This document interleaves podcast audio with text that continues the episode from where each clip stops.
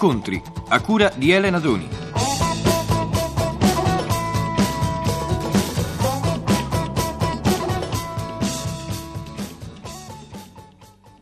Buongiorno a tutti. Oggi vi ho portato la registrazione di un'intervista a Carlo Mauri, l'esploratore.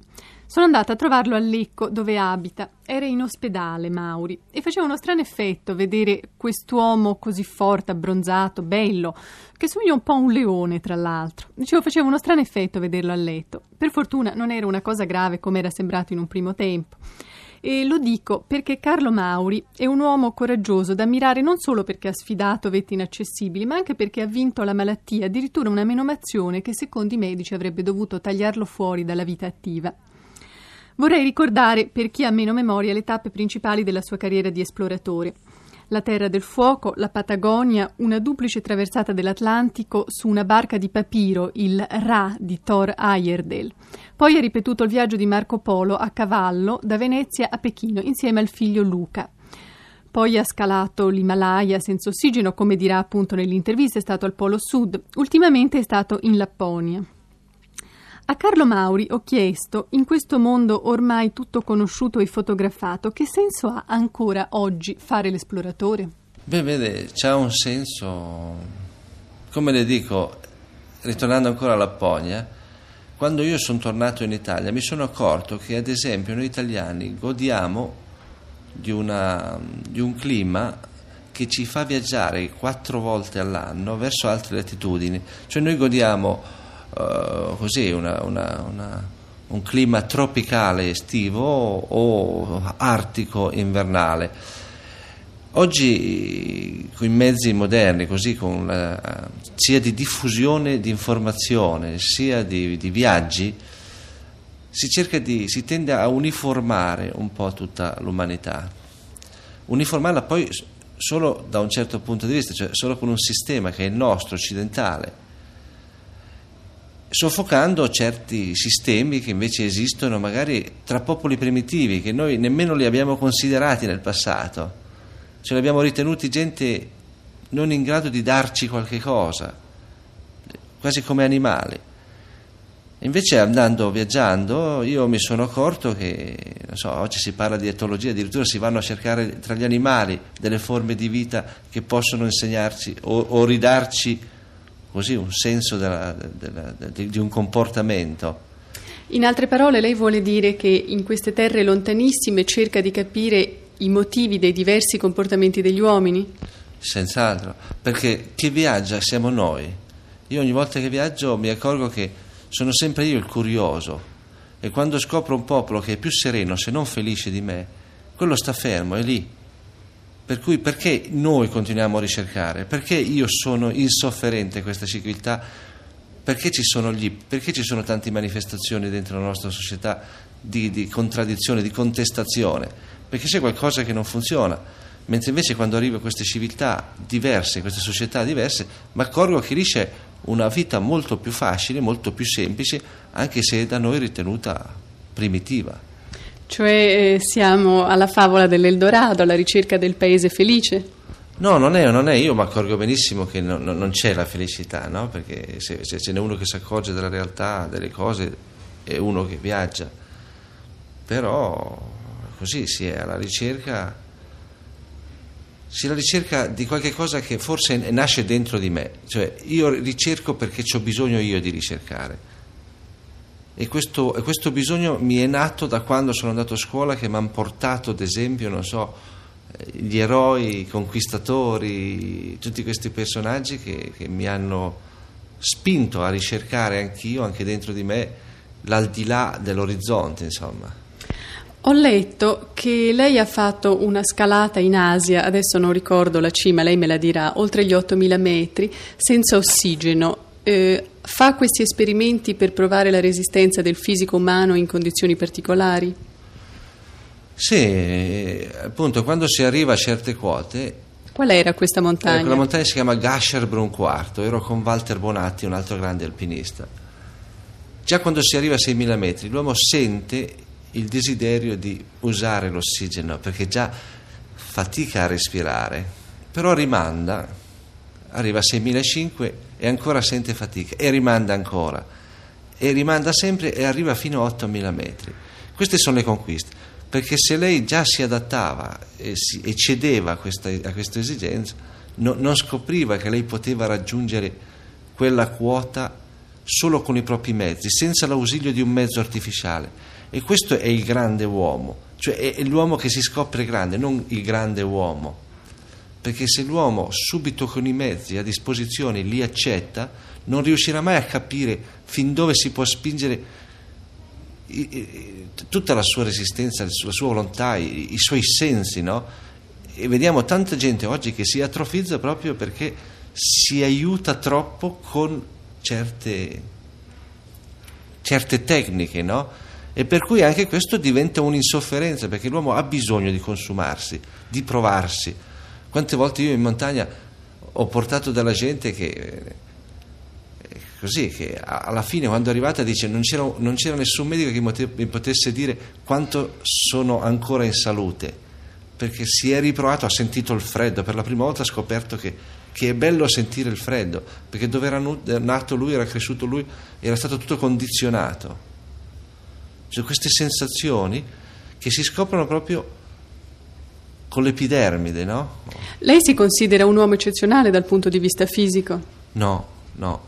No, io, mi, io mi considero un uomo, non c'è nessuno, io non ho conosciuto nessun uomo eccezionale da un punto di vista fisico, c'è solo una, una passione, una fede particolare, cioè io credo a queste cose, cioè quando io arrivo a, a 7000 metri dove quel che mangio non riesco più nemmeno a mangiare per la mancanza di ossigeno, vivo di, di energie vitali, sono un ammalato, non so, la respirazione frequente, continua così per 24 ore, per un mese, sa, in queste condizioni.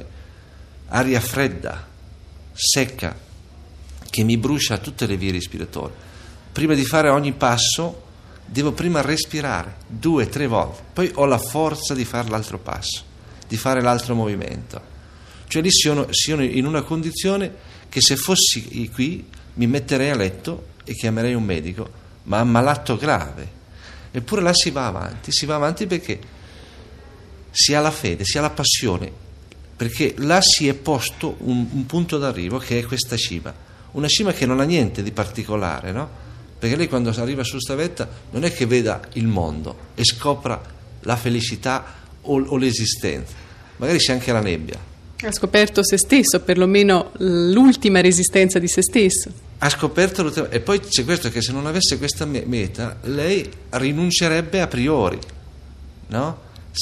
Invece questa mente che è quella che le dà la forza di andare avanti, di andare avanti e provare. Poi arrivato in cima a un momento di appagamento totale, cioè morire in quel momento sarebbe, sarebbe facile, sarebbe semplice, dura poco, perché quel, perché poi subito dopo, io mi ricordo quando sono arrivato in, cima, specialmente a questo Gasherbron quarto, no? eravamo con Bonatti quattro mesi di fatica, ci siamo abbracciati, ci siamo messi a piangere, ma non piangere per una commozione retorica, ma così una, una, un pianto di gioia. E poi ci siamo seduti e in quel momento non, non abbiamo avuto nessuna reazione di, di vivere, no? eravamo felici, completamente felici, paghi di ogni cosa.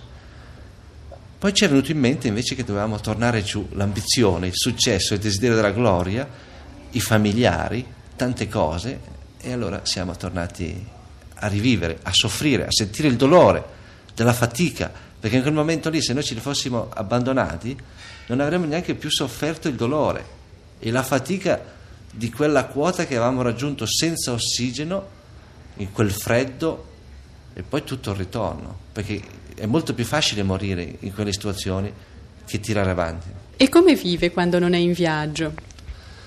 Beh, quando sono in viaggio vivo facendo delle proiezioni, scrivendo quello che ho fatto e poi anche facendo niente, pensando a altri viaggi.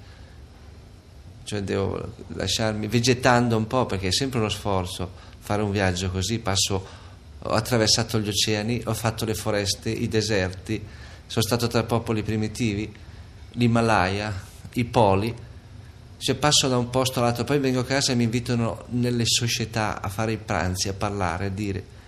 Queste cose mi fanno male. Allora cerco di passare i periodi vegetando il più possibile per rigenerarmi, per ricreare altri motivi, altre idee e poi godendo un po' i miei figli. Ma li godo poco i miei figli. Lei è un uomo ricco oppure eh, il mestiere di esploratore è stato realmente un mestiere, le ha dato da vivere? No, io sono un, un uomo ricco in senso di soldi? Sì. No, sono, sono povero. Io non ho né mutua né assicurazione né pensione. Cioè sono un uomo che vive senza i sindacati, senza nessuno che mi difende. Capisci? Cioè la mia attività è sola, siamo forse in due o tre che la fanno. E se mi dovesse capitare, come mi è capitato nel 60, mi sono fatto male, ho fatto quattro anni di ospedale, non è che sono vissuto di carità, però non avevo nessuna assistenza. Diceva di quattro anni di ospedale, che cosa le capitò in quell'occasione? Dunque, sciando sul Monte Bianco mi ruppi una gamba, fui ricoverato per questa rottura, poi la bilza, comunque una serie di, di, di, di accidenti che mi, che mi tennero ingessato e, e in ospedale, in diversi ospedali per ben quattro anni alla fine dei quali i dottori mi dissero che ero un uomo finito perché non avevo più muscoli nelle gambe, poi cure di cortisoni, poi mi tolsero la milza, due operazioni ai reni invece io avevo capito, non è che avevo capito, io non ci ho mai creduto, anche se avevo dei momenti di, di, di abbattimento logicamente in questi quattro anni, però andando in montagna mi ero accorto che ciò che muove l'individuo non è solo, non è solo un, una condizione fisica, è proprio una passione, questa non è retorica, è, è una pura realtà, come le dicevo prima sull'Himalaya, uno va avanti solo se ci crede, se no lei può portare su un atleta perfetto che se non ci crede a quella cima eh, rinuncia. Cioè più che l'integrità fisica vale la volontà, dice. La volontà e, e, la, e, la, la, passione e, la, e il credere in quella cosa che si vuole fare, insomma, il credere nel vivere no? E così che appena io potei riprendere con le stampelle, no? andai in montagna ancora. E da allora, non so, dal 66 sono stato di nuovo in Terra del Fuoco, ho scalato la Concagua, sono stato all'Everest, ho attraversato l'Oceano Atlantico due volte sul papiro. Qual è il ricordo più angoscioso e diciamo pure il ricordo più lieto dei suoi viaggi? un episodio? Beh, più angoscioso è stato, beh, ne ho tanti. Comunque è stato per è stata una volta che arrivato alla base di una montagna che tanto desideravo scalare, quello più angoscioso, e mentre preparavo una, una pentola di spaghetti, perché avevo visto i miei amici che non sapevano che ero arrivato a quella campo base, che tornavano e dico faccio una sorpresa per fare una piatta di una bella spaghettata. E ho preso questa pentola a pressione l'ho riempita troppo e ero con il medico fortunatamente il quale era stanco si era appena steso in tenda è stato straordinario anche questo fatto perché mentre il medico stava dormendo a un certo punto si sveglia prima ancora che succedesse dice ma tu sai usare la pentola a pressione dico eh, eh sono due mesi che sto, sto, faccio da mangiare poi si ributta giù e pam, scoppia la pentola a pressione, la quale mi investe di vapore e mi brucia metà corpo, insomma, a 5.000 metri questo. Parte il dolore così che ho passato per una quindicina di giorni, mi sono visto escluso dalla, dalla conquista della cima perché pensavo che gli altri riuscissero, poi gli altri non è che si fermino, sono lì apposta. Invece poi piano piano mi sono rimesso e anche con tutte le scottature eccetera sono riuscito a arrivare addirittura io in cima a questa, a questa montagna. Insomma in altre parole il pericolo non veniva dalla natura ma dalla tecnica. Dalla tecnica sì e poi diciamo il momento più gioioso sono tanti sono tutti i momenti che portano alla conclusione di, di, questi, di queste avventure nelle quali mi imbarco no? so, la, quando siamo arrivati con la barca di papiro al di là dell'oceano Atlantico dopo due mesi di mare e abbiamo visto la terra, oppure quando si arriva sulla cima, oppure quando si torna giù dalla montagna dopo mesi e mesi di difficoltà, di, di, di, di posti pericolosi e si trova un prato pensi quando si sta là, all'Antartide dove tutto è gelo, tutto è freddo, tutto è bianco e si arriva, so, siamo arrivati in Nuova Zelanda dove invece è tutto verde, a provare a, a, a mangiarla l'erba o sentire gli occhi che si commuovono indipendentemente dalla nostra volontà.